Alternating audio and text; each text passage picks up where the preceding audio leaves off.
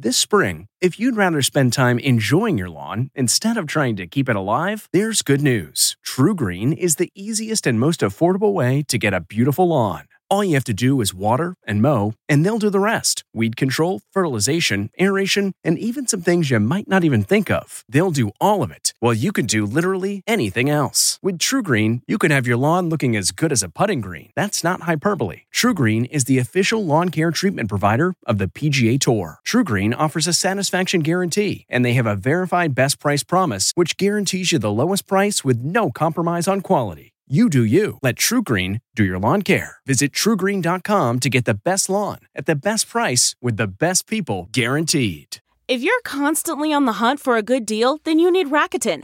Rakuten is the smartest way to save money when you shop because members get cash back at over 3,500 stores across every category, including fashion, beauty, electronics, home essentials, traveling, dining, and more.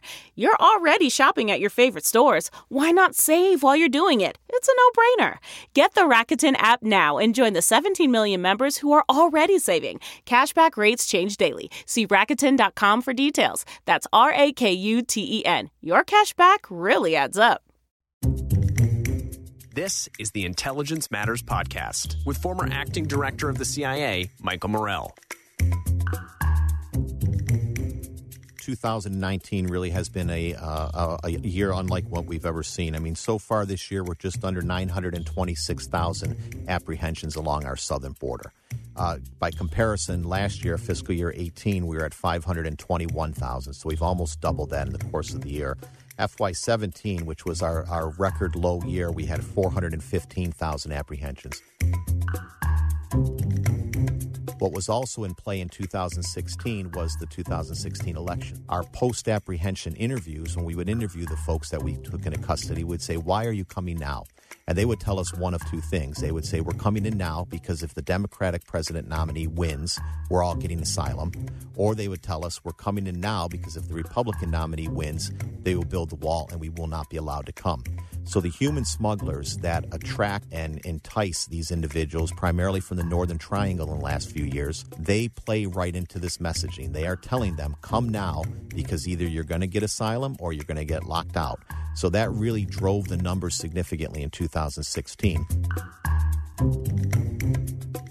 My main concern, I mean, we are a national security agency first and foremost with the increase that we have seen, we have had to pull officers and agents off of those frontline duties, that narcotics interdiction mission, that focused on counterterrorism mission, all of those other things we've done. We've had to pull officers away from those duties to care and process and retain custody of the migrants through this. So when folks will say that this is just a humanitarian crisis, I see it as a humanitarian crisis and a national security crisis because, quite frankly, there are fewer officers and agents on the line interdicting the illegal narcotics heading to our communities because they have to be pulled off to assist with the migrants.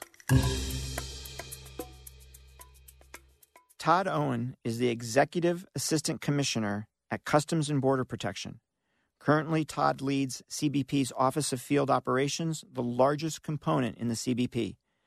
Todd and his officers are on the front lines in enforcing U.S. laws related to the movement of people and goods into the United States. I just had a chance to sit down with Todd to discuss his career, his and his officers' jobs, as well as the situation at the southern border. I'm Michael Morell, and this is Intelligence Matters. Todd, welcome to Intelligence Matters. It is good to have you. Well, thank you for having me. Todd, you'll remember that I heard you speak about the southern border at a private event here in D.C. And you remember that I came up to you afterwards and told you I was impressed with the factual nature of your presentation there, and I'd, love to have you on the show. And you said yes. Absolutely. And that's why you're here, and that's what I want to do. And I did that. I talked to you that day because I really believe that facts matter. I think facts, and I think facts about immigration and the southern border have gotten lost in the politics of the moment. And I think getting facts out is extraordinarily important, and that's what I really would love to do with you today. But before we do that, I do want to ask you a few questions about your career. Sure. Because we know from feedback that, that a good chunk of our listeners are, are either college students who are interested in security issues or young professionals who are interested, so they always want to know about the careers of the guests. Okay. So let me start by asking you How did you end up with the government? What drew you to Well, work I- for the government? Actually, I grew up in Buffalo, New York, and was fami- very familiar with the border, with the crossings into Canada. So I had some familiarity with U.S. Customs and Immigration Naturalization Service. When I went to college, I went to college in Cleveland, uh, John Carroll University in upstate uh, uh, Northeast Ohio. I'm a Northeast Ohio Uh, boy. Cuyahoga Falls, Yeah, yes. So, yeah. so after I graduated, uh, U.S. Customs came recruiting on the campus, and it was a, a career that I was somewhat familiar with, and it, it was very interesting to me because of the the depth of what they did and the variety of of uh, types of work that they did. And two weeks later, I was on board with uh, with U.S. Customs in Cleveland and worked in Cleveland for two years, and then transferred down to Miami and spent eight years in South Florida, uh, primarily on the trade enforcement side of, of the house within U.S. Customs. Uh, and then I had moved over to New Orleans and became the port director in New Orleans for a four year period. Uh, then did my first tour in Washington, D.C. for six years. I was in charge of all of the cargo security programs. Uh, and then after that, I went back out into the field as the director for our Los Angeles operations. And then in February 2015 was uh, selected for the executive assistant commissioner position, the position I hold now. So you were with Customs when Customs came together with the Border Yes. Patrol. Yes. What was that like? That well, was that right was after very, 9/11. very right? interesting, right? Because what we basically had before that time is we had four different agencies with some sort of responsibility at the border. So we had U.S. Customs, which, of course, the narcotics interdiction, the trade enforcement. We had the Immigration and Naturalization Service, the true immigration responsibilities. The Department of Agriculture, agriculture inspectors, because that's a very important part of what we do at the border too. And then the fourth component of that was the Border Patrol. So when CBP, U.S. Customs and Border Protection, was created in 2003, they merged all four of those components. So now we had one responsible entity for the activities at the ports of entry, at the lawful crossings, that being the Office of Field Operations that I lead. And we had one responsible entity for between the ports of entry, that being the Border Patrol. They deal with the illegal crossings between the lawful ports of entry. And was that bringing together a difficult process? It was a difficult process. I mean, there was a lot of growing pains. It took us a lot of years. We had proud histories within each of the four agencies that were coming together to be one. A lot of just simple things such as merging policies and budgets and personnel hiring and things like that. But I think throughout the start, everybody saw the benefit of that, and everybody was still trying to do the right thing, particularly after 9 11 to really to secure the border and make sure that, that bad people and bad things were not coming across. And this was a way to allow us to do that more effectively. So you you rose from an entry level officer Yes. to a very senior position. Yeah. And I did the same.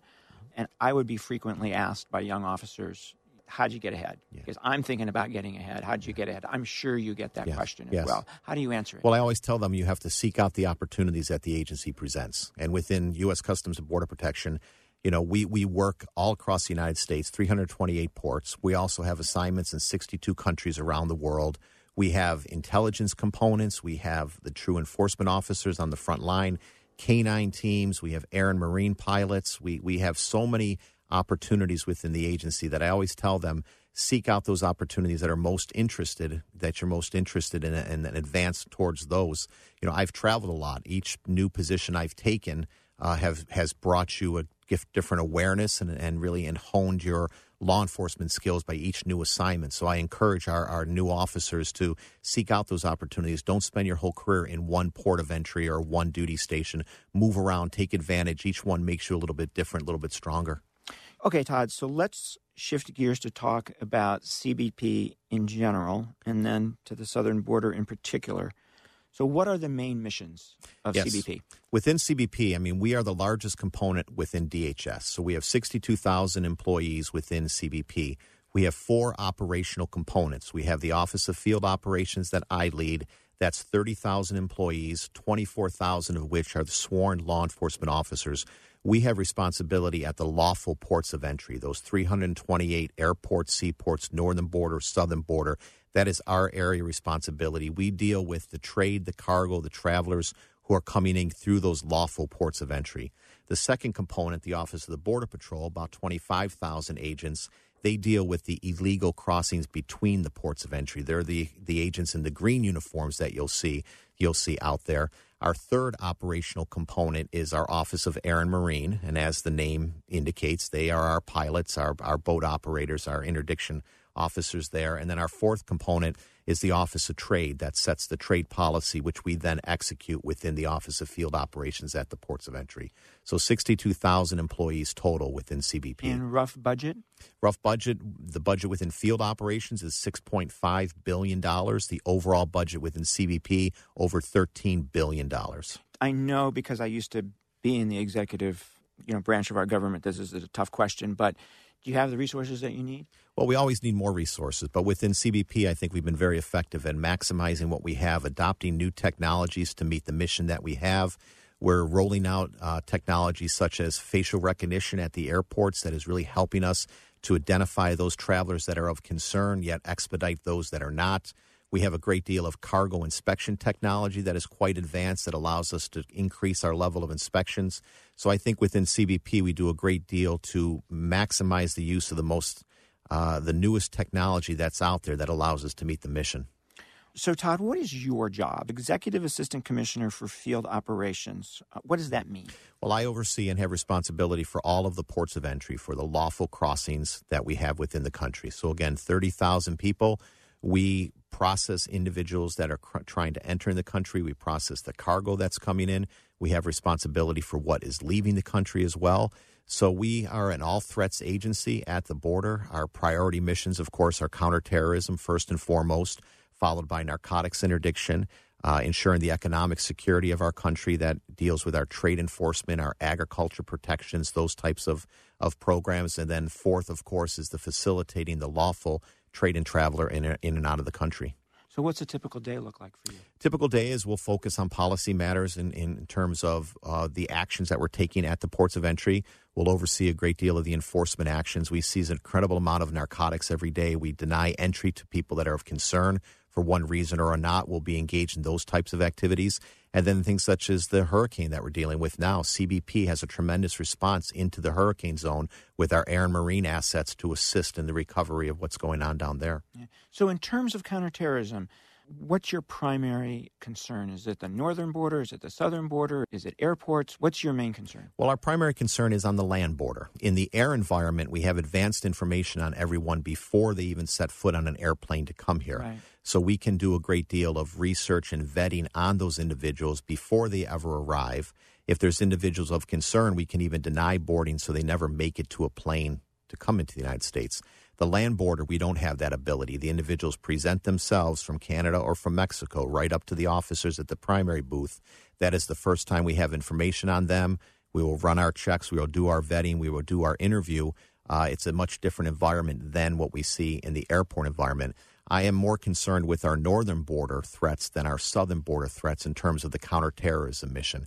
Uh, the immigration system and the laws of Canada are very welcoming to uh, individuals from certain parts of the world that we are concerned with. We always want to make sure that they have been properly vetted by our Canadian partners before they uh, before they avail themselves to different privileges that being within the Canadian immigration system afford them. But from a counterterrorism threat, I have a greater concern for the northern border than I do from the southern yeah, border. Even in terms of Canadian citizens becoming radicalized and then coming to the United States. Yes. I would think that's an issue. Yes. So I would imagine that your officers conduct operations every day that impact national security. Yes. So the interdiction of the narcotics and the terrorism piece. Can you give us an example of, of one of those? Sure. I think an area that most people are not aware of is the, the positions that we take within the international mail branches and the express courier hubs, your FedEx, your UPS, your DHL, those types of carriers. With the growth of e commerce, tremendous volume comes through that system. So we're Right. at 2.2 million parcels a day come into the country through the mail and through the express courier. Every one of those parcels could be a threat pathway for narcotics, the fentanyl that we've heard so much about, for false documents, for you know uh, monetary instruments, false currency, things of that nature. So every one of those 2.2 million packages presents a threat for us. We use technology, we use canine, we use the officer intuition to try to screen out those that are of concern and interdict. But that is activity that takes place behind the scenes that most of the folks are not aware of. That is a, a very heavy focus of And ours. I would imagine you find things every day. We find things every day. Every day. It's a very target rich environment, uh, not only for those types of higher level threats, but things such as the intellectual property rights, things of that nature, you know, counterfeit prescription medicine. We find a great deal of that. We seize that turn that over to the FDA. So we do focus an awful lot on the mail and the express courier environments, as well as what we do on the land borders.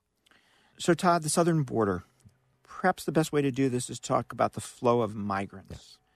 And maybe you could talk about the trend in that regard, Sure.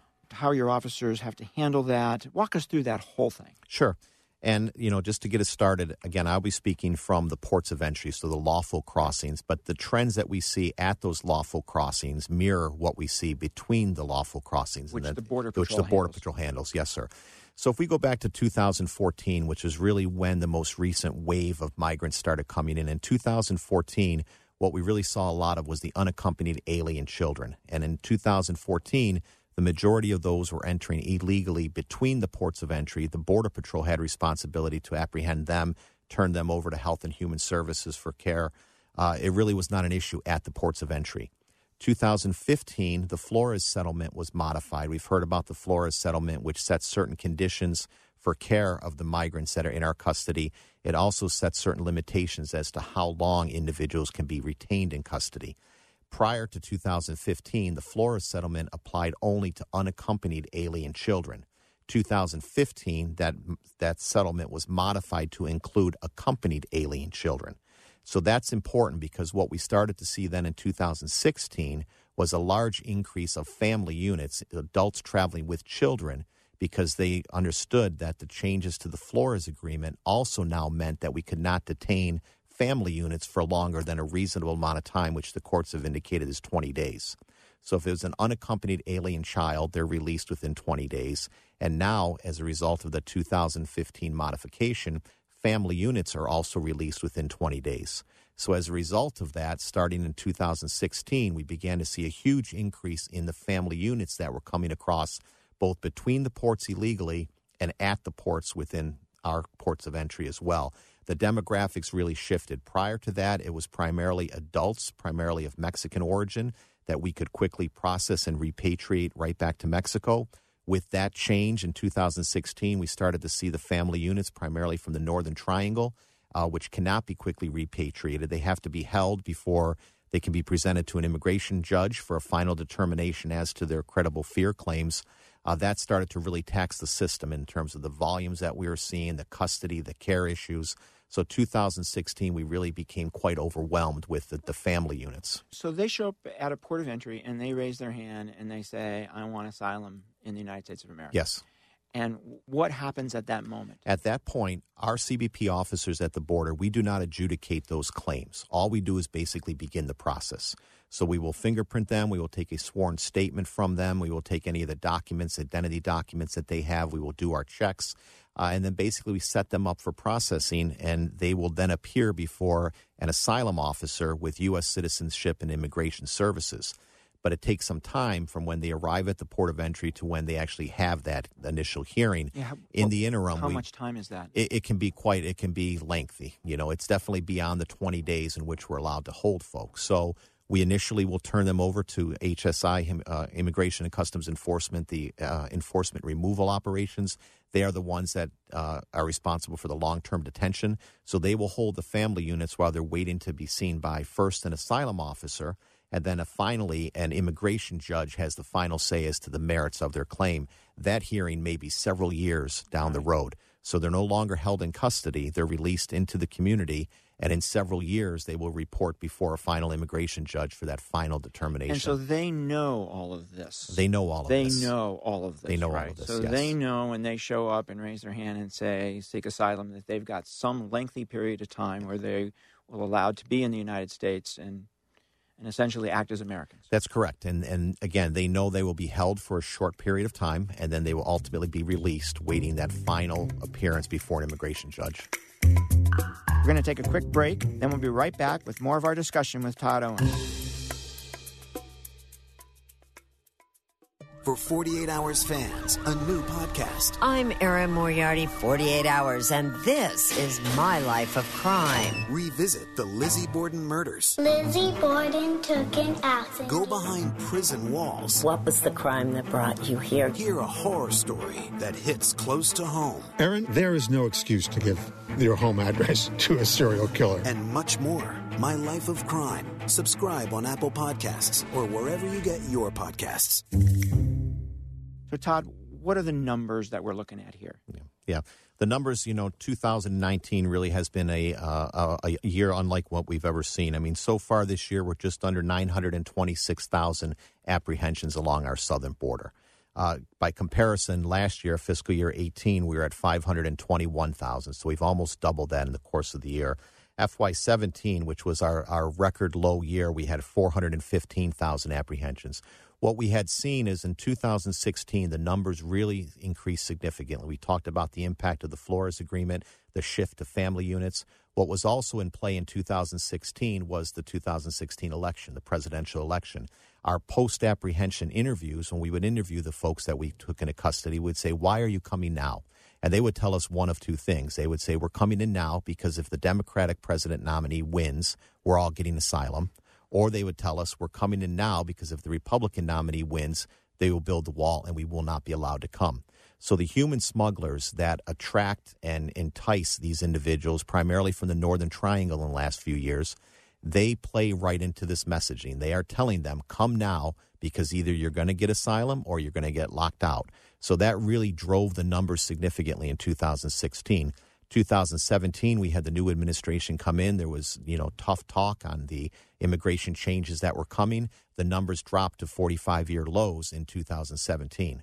Unfortunately, as we went into 2018 and now into 2019, that tough talk was not followed up by any congressional action to actually change the immigration system and adjust some of the flaws that are allowing and encouraging these most vulnerable populations to head to our borders.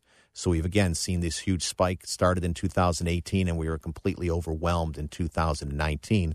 In May of 2019, 144,000 apprehensions, which are had been our highest level of monthly apprehensions ever.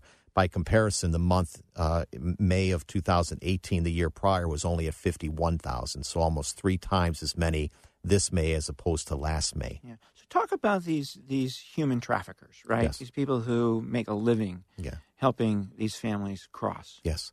They control the process from start to finish. So they are in the communities throughout the Northern Triangle and elsewhere. They are enticing these individuals. They do receive a fee for it. They are, you know, they make a lot of money by smuggling these these individuals How through much? the Do you have a border. It's thousands of dollars in some cases Per person? It's per person. It's per person.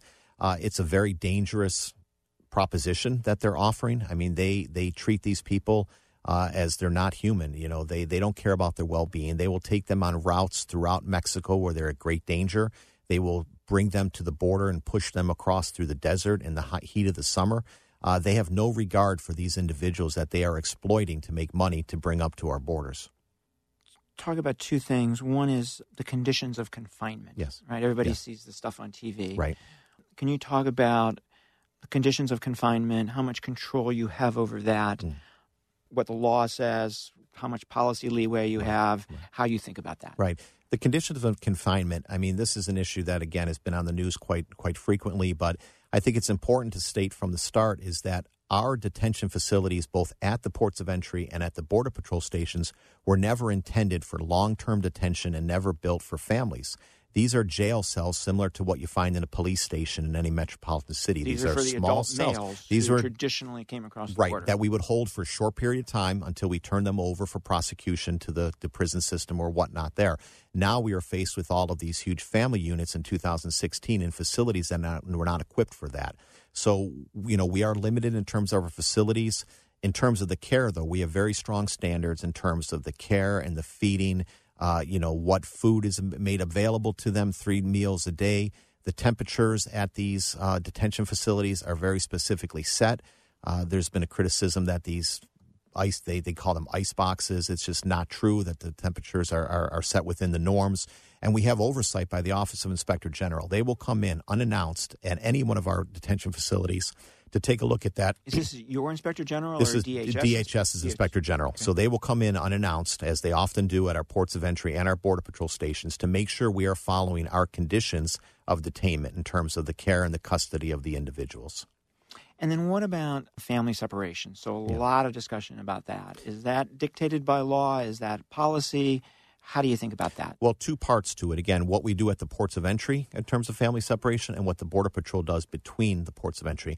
I will tell you that at the ports of entry, which is the lawful means to enter the country and make an asylum claim, we do not separate the families outside of the adult that is with them has been arrested for whatever charges may be out there. Uh, if there is a concern about the safety of that relationship, if we do not believe that the adult is the true uh, parent or uh, adult for that individual, if there's a contagious disease of some sort, but family separation at the ports is very, very rare.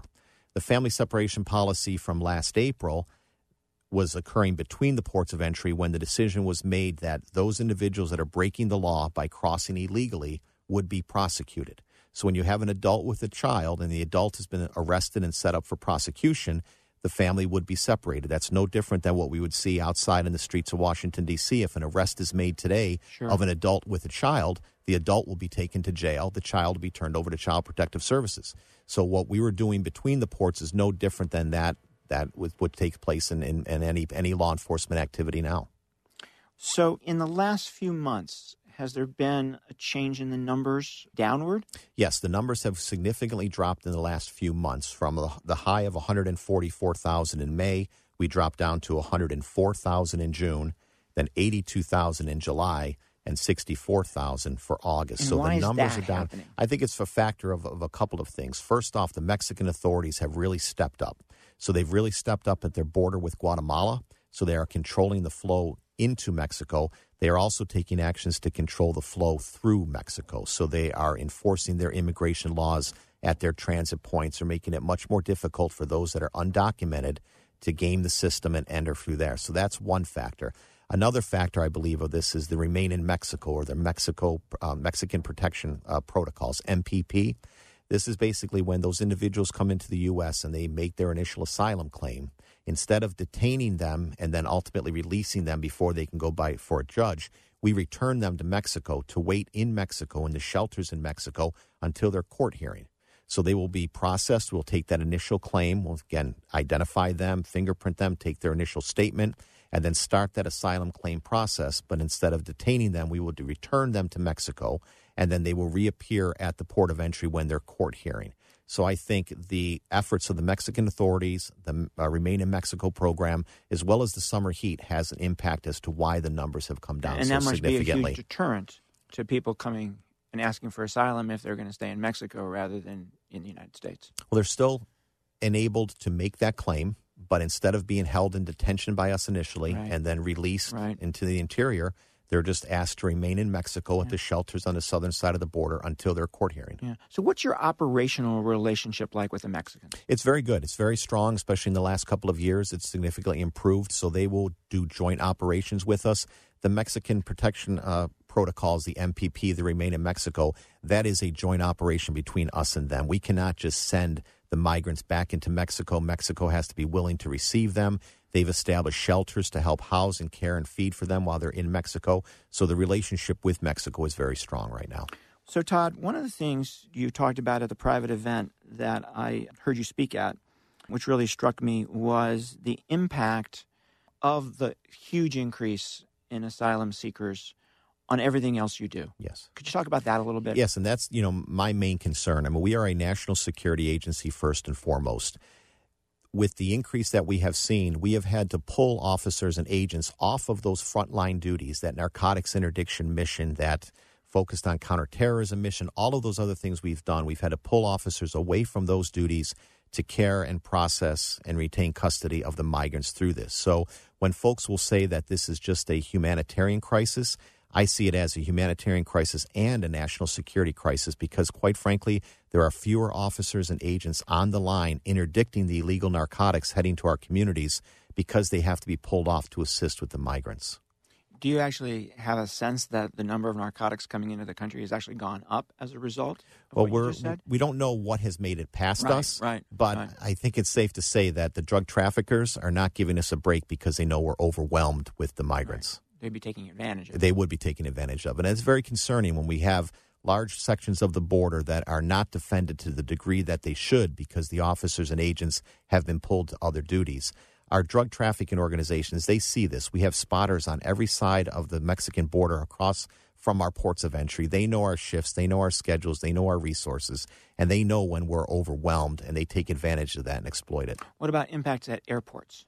At the airports, we're still pretty well staffed right now, but through for a three month period through the summer, we did have to reassign officers from the airports down to assist the Border Patrol. So we'd reassigned over 700 officers from the airports to seaports to northern border to assist at the southern border. So we did see an increase in the wait times, the processing times, if you will, at the airports because of that.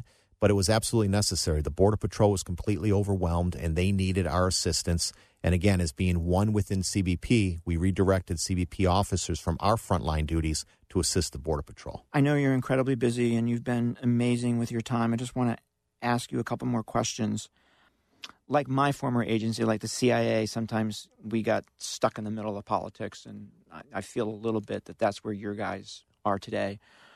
And I'm just wondering how the politics that swirl around the immigration issue has affected your officers. Well, it has. It's been very deflating for a lot of our officers when they are characterized as things that they are not.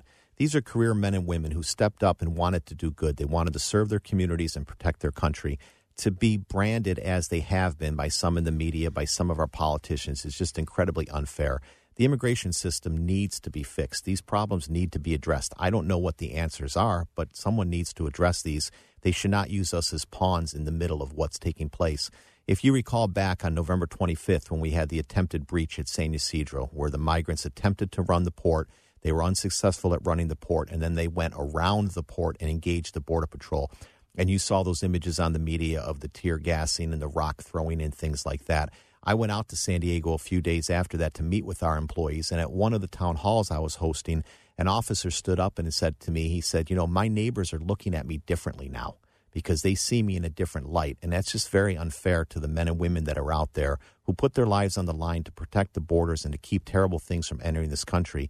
They deserve better than some of the treatment they're receiving in the media and by some on the Hill. Does this created recruitment problems for you, retention problems? We've done we've continued to do very well with recruitment. I think folks that want to get into this line of work see the opportunities we present and see the opportunity to really do good. They haven't been deterred by that. Our numbers are incredible. Our staffing, our application numbers, we're very well uh, in terms of our recruiting right now. But it does take effect over time. It really does. And then um, occasionally you'll pick up the paper and you'll see that um, one of your officers has misbehaved in some way or done something that I'm sure you're not proud of, right? How do you handle those individual cases and then both from the particular individual and then how do you handle it from a systemic perspective? Yeah, that's it's very disappointing when we have our officers whose conduct fails us, right? We have very clear standards of conduct, our expectations as to what uh, we expect our officers to do every day. When we have those instances, they all get referred to our Office of Professional Responsibility, our Office of Internal Affairs, if you will. They're fully investigated, and the officers and the agents are held accountable for their misconduct up to removal if the situation warrants it. But I think whenever we have these events that occur and it is such a black eye on the agency, we start to lose the public trust. And when we lose the public trust, we're not going to be effective at the border security mission that we have. So each individual instance is, is, is terrible and is unacceptable. But when it has a greater impact on our overall mission and how we achieve that, that's where the real harm comes. And do you adjust your training? We do. We have yeah. very rigorous uh, application standards as well as internal uh, controls throughout someone's uh, hiring. So when we have a, new hire, uh, again, everyone has to go through a polygraph. So everyone coming into CBP for a law enforcement position has to pass a polygraph. So that's a very rigorous standard. We also offer very high starting salaries, if you will, compared to other agencies so that we can recruit the best that is out there looking for employment right now. Once on the job, we have integrity controls built into all of our processing. We have in our airports and our land borders, you have the audio, the video of every inspection that's taking place. We have internal red team testing that we do to try to identify these types of problems. So I think comprehensively, we have a very good approach to deal with the misconduct. But with 62,000 employees, there will be officers and agents that disappoint us. As when I was the number three at CIA, I was the disciplinarian. And so when, when officers did things they shouldn't do, it ended up on my desk. And I think people should realize that in any large organization, you know, occasionally somebody's going to do something they shouldn't do. And and the issue is really how you handle it at that point, yes, right? Yes. Let me ask you, Todd, maybe as a last question, might be the most difficult, is If Congress doubled your budget, what would you do with that money? Well, I would tell you part of the biggest challenge that we have is the infrastructure. When you look at the ports of entry today, they are simply not designed for the threats that we face for what we have to do every single day. We have about $6 billion worth of needs for our facilities, and every year Congress gives us about $146 million. So GSA, who For owns investing of, in your future, so investing in the future, right? To, so that we can deploy the latest technology that we need to to process the cargo, process the individuals, address the risks. I mean, we have 77 million vehicles that cross in from the Mexican border every year. Every one of those vehicles is a potential threat pathway. There is technology out there that will allow us to scan every one of those vehicles, and through the investments Congress has made in the last two years, we're able to start moving down that path. But continued investments in that technology is important. Continued investments in our personnel is important as well. We have workload staffing models that shows that we need about another 2,800 CBP officers just at the ports of entry to deal with the volumes that we see so we can address the threats that we have. Todd, thank you so much for joining us today. Thank you for It's having been me. great to have you. Thank you. That was Todd Owen. I'm Michael Morell. Please join us next week for another episode of Intelligence Matters. This has been the Intelligence Matters Podcast with former acting director of the CIA, Michael Morell. The podcast is produced by Olivia Gazis, Jamie Benson, and Enya Guitart. If you haven't already, subscribe, rate, and review wherever you download podcasts. You can follow the show on Twitter at Intel Matters Pod and follow Michael at Michael J. Morell. Intelligence Matters is a production of CBS News Radio. The Hargan women seem to have it all. From the outside looking in, we were blessed. My mom was amazing. But as detectives would soon learn, there was a lot going on inside the Hargan household. Ashley and I have been calling my mom and the house and Helen. No one's answering.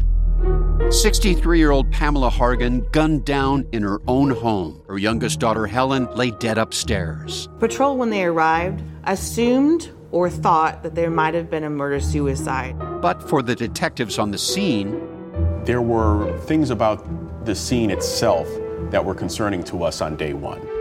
who would want to kill their mother and their little sister? There is no boogeyman here. It is exactly who we think it is.